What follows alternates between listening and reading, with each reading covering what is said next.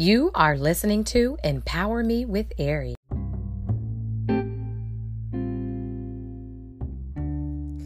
Kings and Queens, Royal People, this is Queen Ari.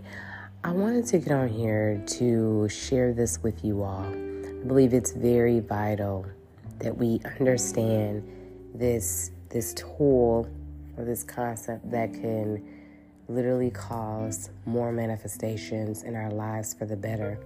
And so, first um, Thessalonians 5, chapter um, 5, verse 17, it talks about it, and I'll go there and it, I'll paraphrase and then I'll read it verbatim, but it talks about give thanks in everything.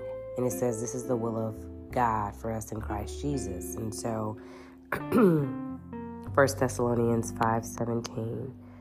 The NIV version says, "Give thanks in all circumstances, for this is God's will for you in Christ Jesus." And I'll look at the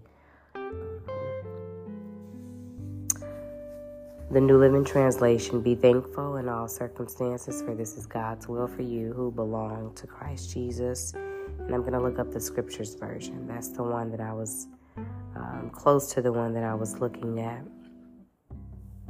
And this one says, In all circumstances, give thanks, for this is just the desire of Elohim and Messiah for you. Um, let's see here.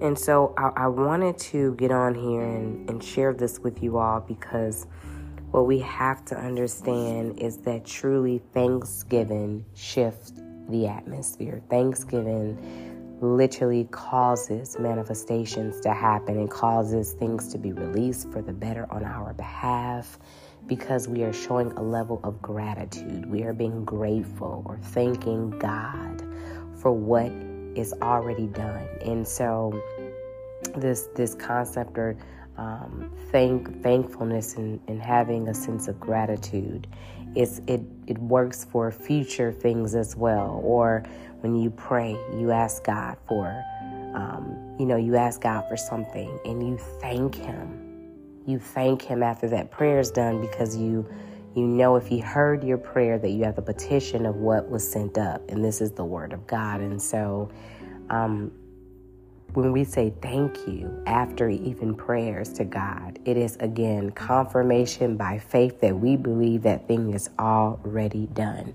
If somebody handed you a napkin, a, piece of paper, some food, what do you say? You say thank you because you have something, you were giving something tangibly in your hand. You were given something and you were appreciative for receiving that thing. And so we have to have the mindset that we literally faith is the substance of things hoped for and the evidence of things not seen, that we literally can thank God for what it is, the things that we have not yet tangibly embraced. But by the spiritual realm, God said, It is so. You know, amen. We said, Amen, so be it. Be it unto us according to it, the word. And God said, It is so. When when we got done praying, and so we have to just keep in mind that gratitude is not a little thing. Gratitude and being grateful is a huge thing. It opens doors, it shifts atmospheres, it changes attitudes. It literally causes us to have better behavior and better insight because we are being thankful for what is is coming and what is already done. And so I wanted to briefly get on here and share this with you all.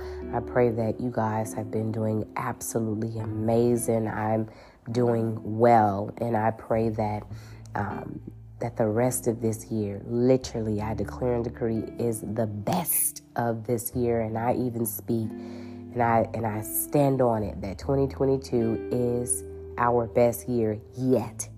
So that means as we step in 2023, that becomes our best year yet. You better profess it, proclaim it, declare, decree it every day. This is my best day yet. The next day, this is my best day yet. You have to walk in it and you will begin to embrace it and seize it.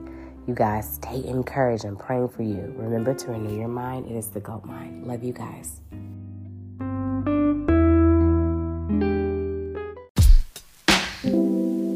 Empower me with Ari.